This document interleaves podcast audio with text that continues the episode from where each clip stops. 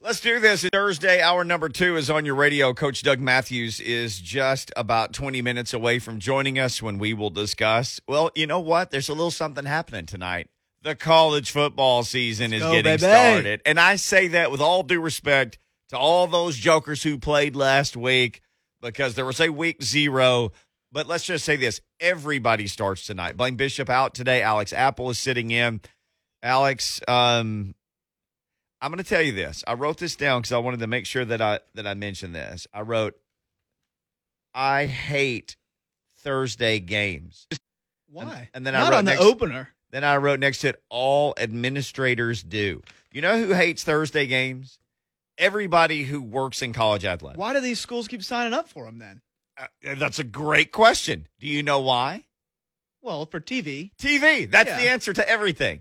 If I ask you I- anything about college athletics, just, why, why are why are these teams switching conferences? TV. But I like it in an opener. Now, normally on a Saturday, if they're playing, you know, week six on Thursday, I just wake up on Saturday and say, oh, well, I wish the Vols were playing.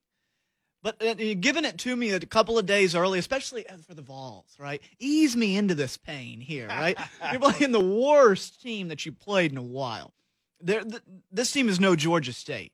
They were, they were actually a pretty good team that year. They even contended for their conference championship. Yeah, I mean, their conference being the Sun now, Belt. now the Yeah. Vols made them a lot better than they were. Um, but but they should roll Bowling Green. Thirty-seven point favorite. I mean, when was the last time the Vols were favored by thirty-seven points? The last time they What- played what Bishop was? Sycamore Georgia was a State? high school team. Maybe it was Georgia State.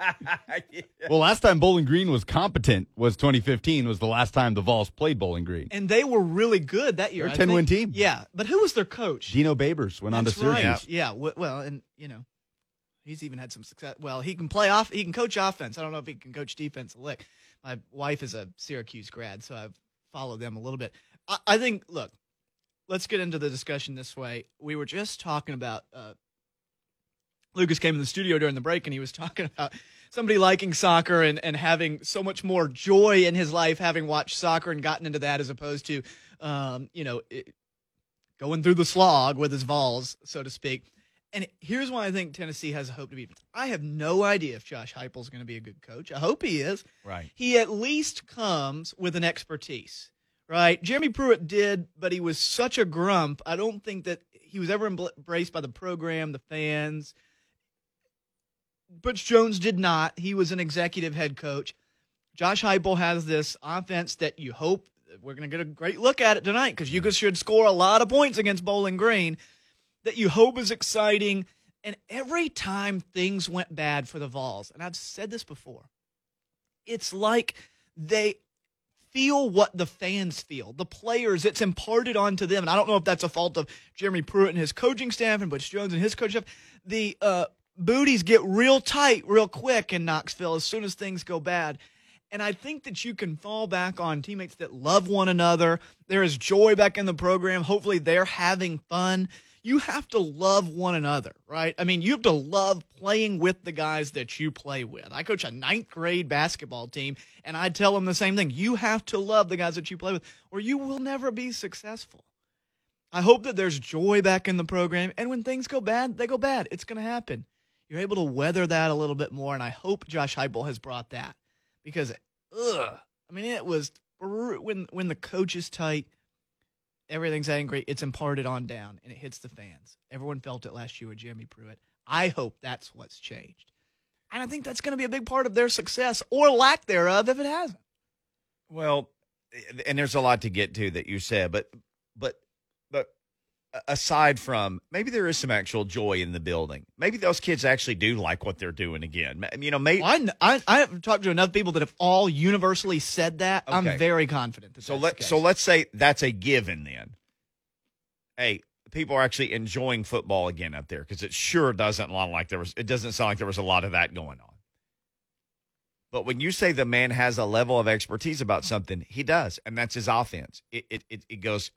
Blaine went to the spring game and said everybody said it was fast, and I sat in the stands and watched it, and I couldn't believe how fast it was, and that made me think about this.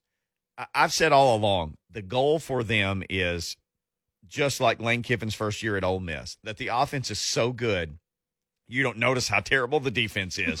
and it's so Yeah. good that you win half your games. Yeah. And, and really, that's and I- you and you win an exciting brand. I mean, Yeah. would it kill the Vols to go out and score fifty?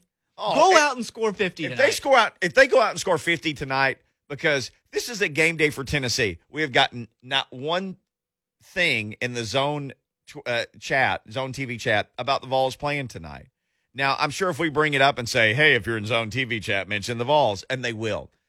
I, I would ask this question to anybody, and, and I'll say this these kind of games make me uneasy because every school plays them. Now, in, in the case of my school, Arkansas State, like we're playing University of Central Arkansas tomorrow night. It's a one double A school. They've actually beaten us in the last 10 years. They've beaten us in the last five years. That shouldn't happen. you think it's a nothing to gain, everything to lose game? It's a nothing to gain every it's nothing to gain everything to lose. So if you beat them 42 to 7, it's like okay, that's great, but what does that really mean? I, I I always have questions after games like this. And my school is the school that goes and plays Tennessee for a million and a half to go get beat. Count- so counterpoint though, since this is the head coach's first game, you kind of need proof of concept. These guys have bought into him. Hopefully, they like his mojo, his juju. That you know they've enjoyed practicing and playing for them, for their coaches. But now you're going to get proof of concept, right? I, I mean, and there's a lot of new faces. I mean, Joe Milton.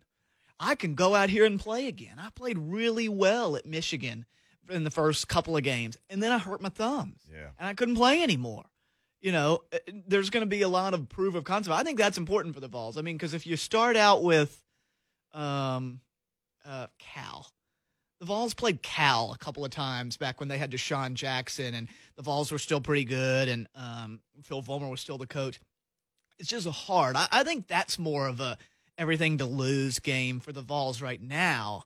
All you have to do is beat Bowling Green, right? But if Now- you beat now it's going to be embarrassing if you win 17 to 14. If you do, then because it's his first game, it's proof of concept to me. I, I think if you, eh, eh, eh, I- I I don't think people care about the concept if they win seven fifteen. I think people would be like, "Oh, right. sweet That Lord, was a little hyperbolic. Oh, sweet A Lord, please hyperbolic. no, because this this means so much to so many people, and they have suffered so much, and just so many terrible things have happened, and there are millions of dollars being paid to people not to coach or not to administrate.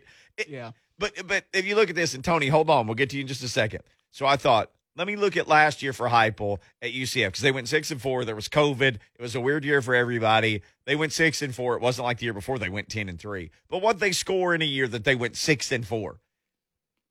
This is what they scored in their 10 games 58, 51, 51, 49, 49, 44. And they're losing some of these games? They lost they lost 50 to 49 to Memphis. Oh, they Lord. lost a game they scored 49, which that Hey, I'll take that over Jeremy Pruitt's way of losing. But if you go out and watch them, because Memphis is good, and if you go and watch the Vols lose to a really good team, it's fifty to forty nine. You would leave there and go, "Hey man, I wish they would have won." But oh my gosh, I didn't let go of my seat till the end. So 58, 51, 51, 49, 49, 44, 38. They won that one. They lost the three games that they they lost the one to Memphis where they scored 49. They scored 33, 26 and 23. They lost each one of those games. But at least they'd be fun and bad. Even if they have a bad year, they're fun and bad. There's only worst combination is the Guarantano bad and boring. And here's what I think about Tennessee. yeah. Here's how I'm going to judge success. If and everyone's perception is going to be different, so this is a moving target. If the sort of underlying thought at the end of the year is they were a little bit better than I thought. They're a little bit ahead of pace. They're out kicking their coverage, so to speak. Maybe a few more recruits start to come. And Heupel gets some momentum that he can build something around, as opposed to the foe. Well, if you look at their last three games, they played really well against, you know, Vanderbilt and two other bad teams, and maybe we build off of that. You just need to sort of outkick whatever everyone's expectation is. So if that six wins, great. If your expectation is eight, then they need to win nine, and that, that's going to be harder. If your expectation is three, they need to win four. Yeah. To kind of have people thinking that they're ahead of schedule. Because that's not been the case for Tennessee for, I mean, how long? if they win six games and they're entertaining, I will consider that ahead of schedule. Absolutely. Yeah, absolutely. Tony the stud is ahead of schedule. He's been waiting for a couple minutes. Tony, thanks for calling the Mark Spain Real Estate Hotline on Blaine and Mickey. What's going on, guys? How you doing today? Doing Hey, great. Tony. Man, I just uh I figured I'd get on this Vol train since uh it's a uh, Vol day. Uh LFG GBO, you know what I mean? I'm already hyped up. The day gets longer and oh man, I'm just starting to starting to really feel it. Vols will score fifty seven tonight. Okay, They'll score 57 tonight. They'll give up 16. I think the defense is going to have to put up a couple of scores though. So, so here's what I'm thinking. Here's my whole question about this whole thing right now is we're talking. We've been talking about the points, obviously, and you know we think Josh Heupel is going to score a lot of points. I think that offense is going to be cool, and if it is good, um, you know you don't have to rely on the defense as much. But um, you know I, I do want to see a, a decent defense tonight. Um, I want to see. Um, I want to see uh, some turnovers. Um, I want to see some interceptions. I want to see some big hits for some fumbles. I want to see. I want to see everything. Um, I don't want to just see little bits and pieces of something. I, I want to, I want them to get fully prepared for Pittsburgh because there's no question Tennessee's going to win this game tonight. The question is, are we coming into tomorrow and talking about being disappointed if Tennessee doesn't win by 35, if they don't win by 30, and the score is something crazy like you know a 29 to 17 or something like that? Because you know all the Vol fans, including y'all, uh, all want this Tennessee team to succeed. It's been far too long. So. Um, hey, let's go Vols, man. Let's go, baby. It's game day, and I'll uh, I'll talk to you guys soon. Thank you, Tony. I love it, Tony. Yeah, this this Thursday thing. I, I came from a school that played a lot of Thursday games. You have trouble selling tickets. If you've watched the Vols social media, they've been like, "Hey, here's a two for one. Hey, here's get this and buy this," and they've been working hard to sell to sell those tickets. Thursday night is a tough sell, not because a bunch of you don't want to go, but there's a bunch of people sitting in their car going, "I'm in a car line picking up my kids. I can't I can't make it there to that game." They got I can't school tailgate tomorrow. for eight hours like I do on a Sunday. I, I can't do it. No. So there's a lot of people who cannot go to that game. So you basically start going to everybody in the community like, hey, man, you live down the street. Why can't you come? Hey, man, you like, uh, you 20 minutes away. You need to come. It, it's a tough sell. This to me would be much more exciting if it was on a Saturday because it would feel like we were ramping up at the normal pace towards a Saturday. Yes, Lucas Panzica. Uh, so my junior year at UT, opener against Appalachian State was a Thursday night. So they canceled all the classes that day. Oh. Uh, obviously, Tennessee was a preseason top 10 team, a lot of expectations that ultimately ended in disappointment. But they're the number nine team in the country playing Appalachian State. The environment was incredible Yep. because of all the hype there. So now with the new coaching staff and all the expectation that comes with the offense and Josh Heupel, I don't anticipate a notch down in, in environment at Neyland Stadium. Now, that App State game was miserable for everybody because it was close and went to Hey, overtime. they won. And they got very lucky. They should have lost, but they won. That's beside the point. But I don't think the environment will be notched down any. No, the environment's going to be nuts because because the fans who are there always deliver. and because it's always nuts. and, and because they're going they got the new LED lights and they're always working on new things. Look, you can say anything you want about I'm not from here. I didn't grow up here. I don't have any ties to University of Tennessee, but I'll say this. I, I know great fans and they're great fans and they're they're passionate and they're emotional. And here's the deal, and I learned this uh, again working in my time in college administration. You want fans to be extremely happy, and, and you'll even take it when they're mad. What you don't want is when they're Apathy. apathetic and don't Yeah. care. Like and last here, year. look, I grew up. A, Vol- Lucas is like last year. I grew up a Vols fan. We'll take a break soon, I'm guessing. But let me just say this: every year, it's like it just comes back. You get excited again. I've been. Yep. My wife and I just got married. We were dated for seven years. For most of those seven years, it's been miserable to be a Vols fan. You had like a quick blip with with Butch Jones. So as far as she's concerned, every time I watch a Vols game, it ends up upsetting. She's like, "Man, I can't believe you do that over and over and over." But it's just a part of being the Vols fan. You got to ride them high. You got to ride them low. I got to go to Lebanon after the show, and on my way back home, it's going to be about five o'clock, and I'm going to be fired up for the game that starts in two hours. I'll have Rocky Top on, and I'll be YouTube and John Ward's greatest calls driving down the interstate. Holloway at the five, Holloway dives. I'm, you know, that'll all be on, and, and, and there's so many Vols fans like that, and I, that's what makes the university a sleeping giant. If you didn't have that, people giving up on the program a long time ago. Well, Doug Mathews has been there during the best of times and has spent a lot of games on those sidelines coaching, and he's going to break all of it down. What's happening tonight? Doug Mathews next on Blaine and Mickey with special guest Alex Apple.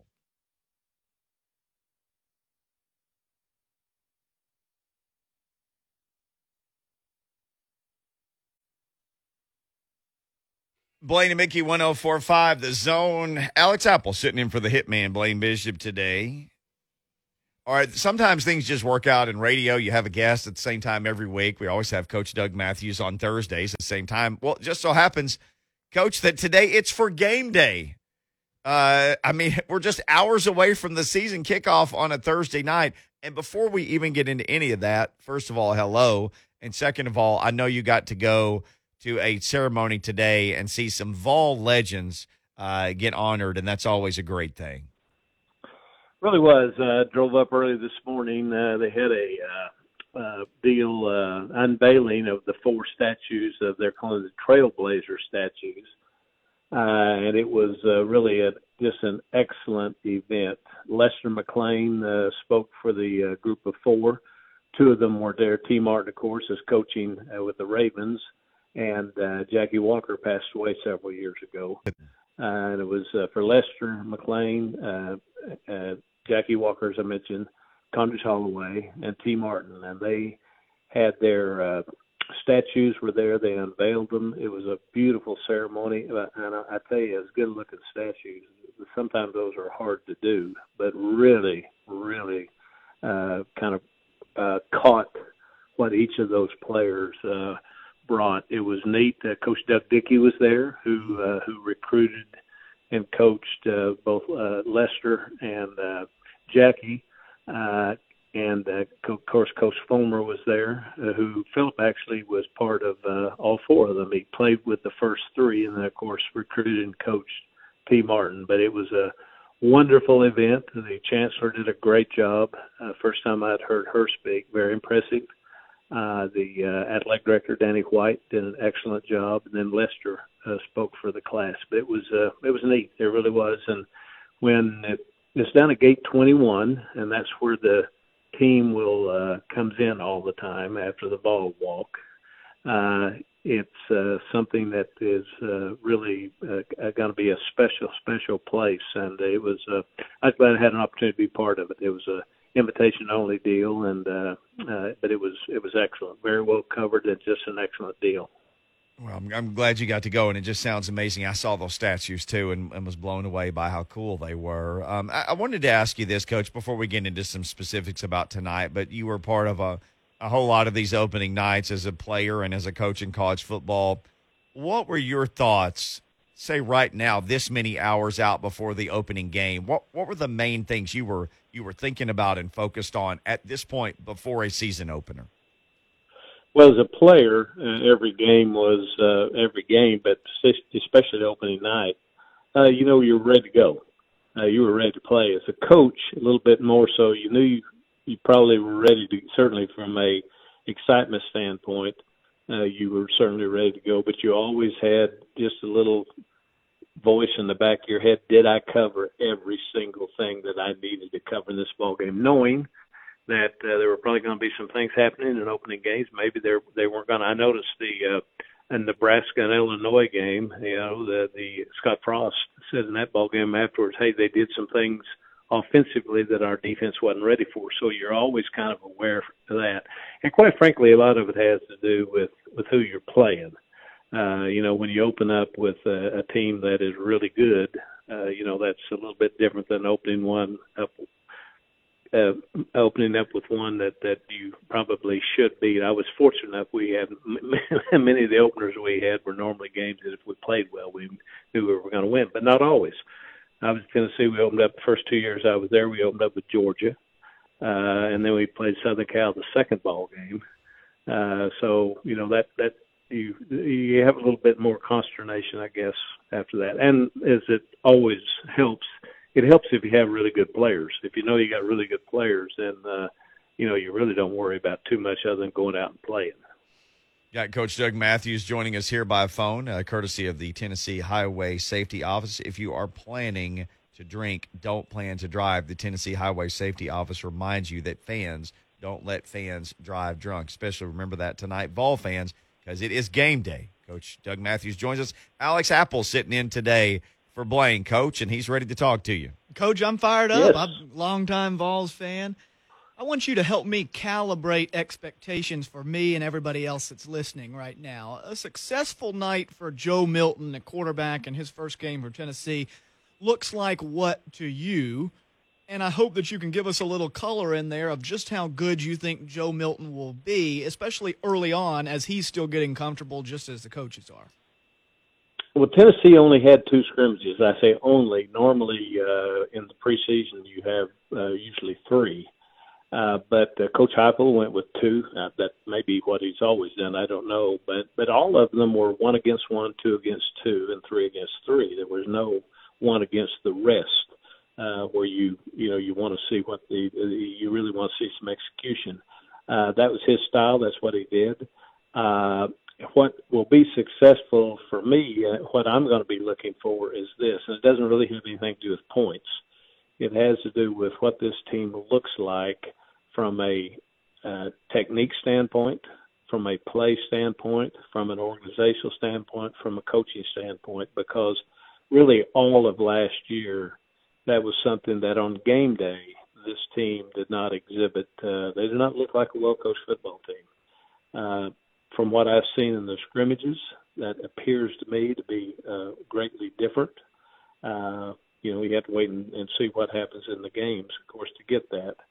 But uh, that's what I'm going to be looking for. I, I believe from everything I've seen that defensively, this team is going to line up correctly. They're going to do some good things in that area, and uh, uh, those are all good things. So that's that's what I'm going to be looking. It really doesn't have anything to do with points. It doesn't have anything to do with uh, uh, with you know who plays particularly well. This is an opponent that, quite frankly, is not very good. They weren't very good last year. They're not going to be very good this year, I don't think. But just to go to see Tennessee, if uh, if if they'll go out there and and really look like a well coached team, and that this offense can perform anywhere near. Not, again, I'm not talking about points, but I'm talking about show some excitement. They'll get this Tennessee fan base back quickly because, uh, as I mentioned on Big Orange Sunday this past week, uh, they are uh, this fan base is starved for a team that looks like a good football team, and I'm not and plays like a good football team. So that's what I'll be expecting. As far as Joe Milton, uh, the two scrimmages that, that both the scrimmages that I saw, he looked athletically like the he was going to be the starter. Uh, now they they rotated everybody in the exact almost the exact same number of plays, but I thought that he and uh, he looked the best in that group. Uh, Hooker is mobile also. Bailey's a young man that that I, I hope that he stays at Tennessee because I think eventually he will really be a top-notch quarterback.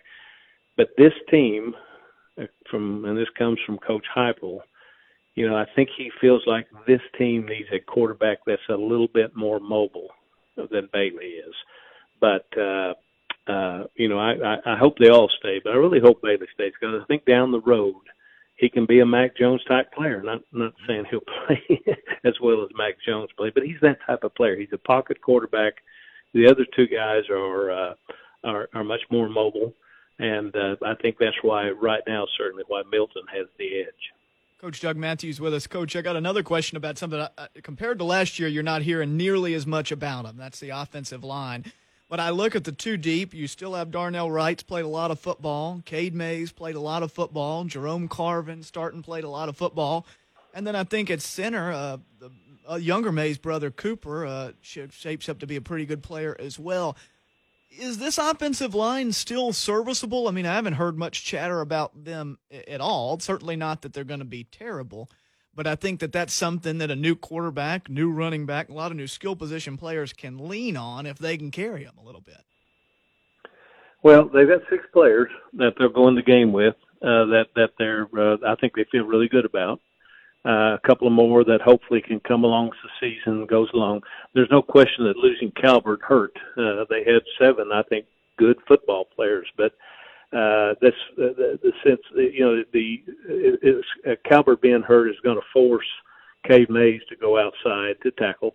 Uh, I think they probably would rather have him inside, but you got to play where you got to play. Uh, you mentioned Spraggins and Carvin. That's going to be your your your two guards. Wright will be the other tackle, uh, and then Cooper Mays will start at center. I, I think Dane Davis uh, has shown that he can be a capable backup, maybe better than that. Uh, they brought a, a, a uh, junior college kid in uh, named Crawford, who is a big physical kid. They got some younger guys too, but uh, I think they're, they'll go with those six linemen. And you know that's a position. Uh, I've said this many times. Uh, some of the best teams that I coached on up here, we had five offensive linemen that played the whole game. That's not a position you substitute a lot of players at. Now you certainly have to have some for injuries and things like that. But uh, and I'll tell you one thing that'll help this offensive line too. Um, they're they're a physical group, um, but what's really going to help, I think, is this fast-paced offense because you do not have a lot of time defensively to sh- to do a lot of different things. I mean, what this this head football coach is going to try to snap the ball with 30 seconds left on the 40 second clock.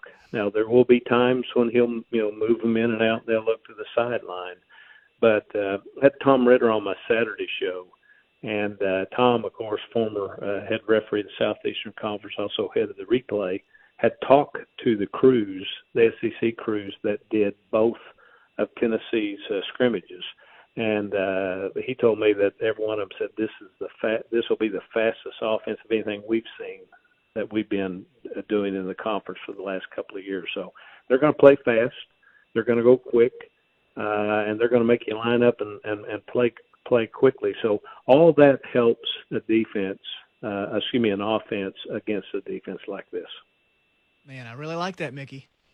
Coach Doug Mathews breaking it down for us here. Literally, it is game day. We're just hours away. You can hear it all tonight on 1045 The Zone. Now, maybe this is a night that you don't need to know, but at some point you're going to have to know. Does this team have enough pass rush?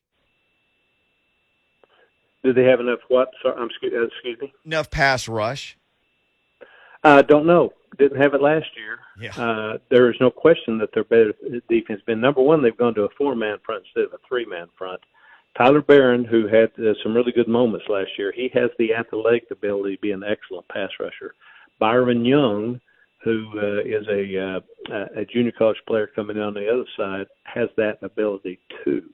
Uh, now, and, and one thing I want to touch on too, I've heard some people kind of talking about this about who the starters are going to be. I wouldn't put uh, I wouldn't put much stock in who the starters are in this particular game uh, because I believe I, I don't believe I know that Coach Heupel, some of these young men, especially the seniors, he is rewarding them for staying and being the leaders on this team.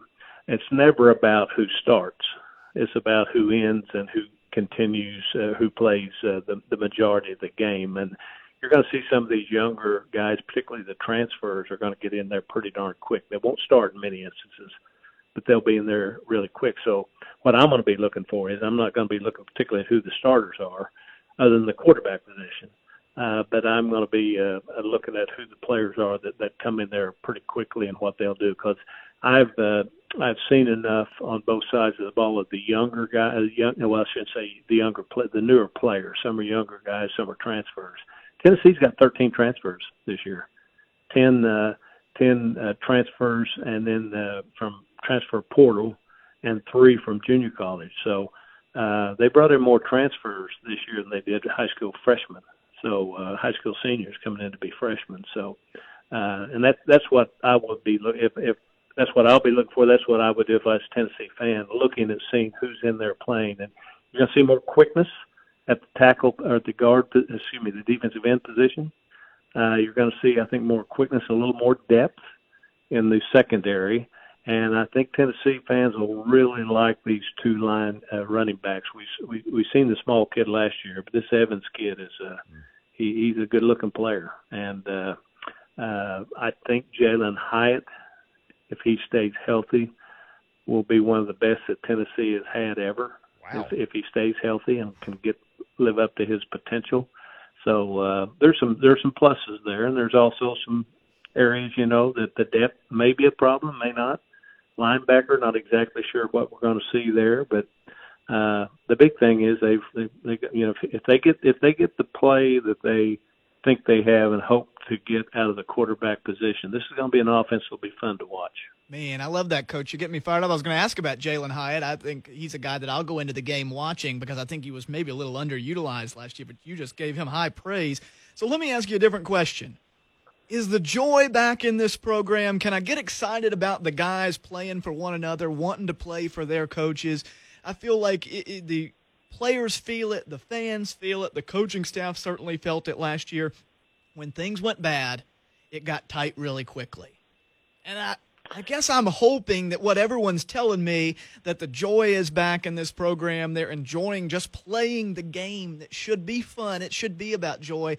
And that's got me excited for this team, even though they've not played a game. I mean, is that am, am I uh, barking up uh, the wrong tree there, or is that something that I should have a little bit of hope in? Well, if you are, I mean, that, that, uh, I mentioned this on the on the Big Orange Sunday Sunday show. You know, uh, I I go into every season, especially with a new coach, uh, believing that that I'm going to see a good football team, uh, because I know from coaching there ten years and knowing what what other coaches have done there. Uh, when you get when when Tennessee gets the right coach, uh, Tennessee will play well. There's no doubt about that. In my opinion, I've seen they've done it throughout the, their history, almost a hundred years of it. But they got to get the right coach, and uh, for whatever reason, the last three or four have not been the right coach. And uh, uh, hopefully, Josh Heupel is that. But once that happens, this this place has too much history. It has too much potential. They got too much facility. Got too big of a fan base. You know, there's hundreds of thousands, and I literally mean hundreds of thousands of people in this state and outside this state that would follow this team uh, closely, uh, very closely. And uh, I hear from I don't hear from 100,000, but I hear from enough of them to know that that's that's all this fan base is waiting for. They're waiting for a good-looking, well-coached football team. Uh, and if they get that out of Josh Heupel, he's gonna he's gonna be a success up here because with that will come the recruiting. Uh, you put a, you put a product out there that that looks good, that plays hard, and and shows potential. The, the recruiting will come with that, and but that they that's what has to happen. And we quite frankly haven't had that the last few years. We haven't had a team that's fun to watch. We haven't had a team that looks well coached. And uh, until uh, hope, hopefully we're going to have that this year. I, that's what I thought I saw in the scrimmages. I'm anxious to see if I'm going to see it tonight. Well, Coach, we love talking to you, especially on game day. Uh, Tennessee Highway Safety Office making it possible. As always, we're going to do this every week, talking to Coach Doug Mathews, and you want a full report on this. Uh, football Saturday, right here on the zone with Coach, and Big Orange Sunday. Again, Coach is going to have you covered all weekend, too. Thank you, Coach, and enjoy tonight's game. You bet. Good talking to you all, and we'll talk uh, next Thursday. Yes, sir. Always love talking to Coach Doug Mathews every Thursday. Just bank on it. And again, tonight, Vols football here on the zone. We'll be right back. We got to wrap things up. You want to jump in, talk any college football on the way out? We'll talk uh, a little bit more of that and more. Blaine and Mickey, 1045 The Zone.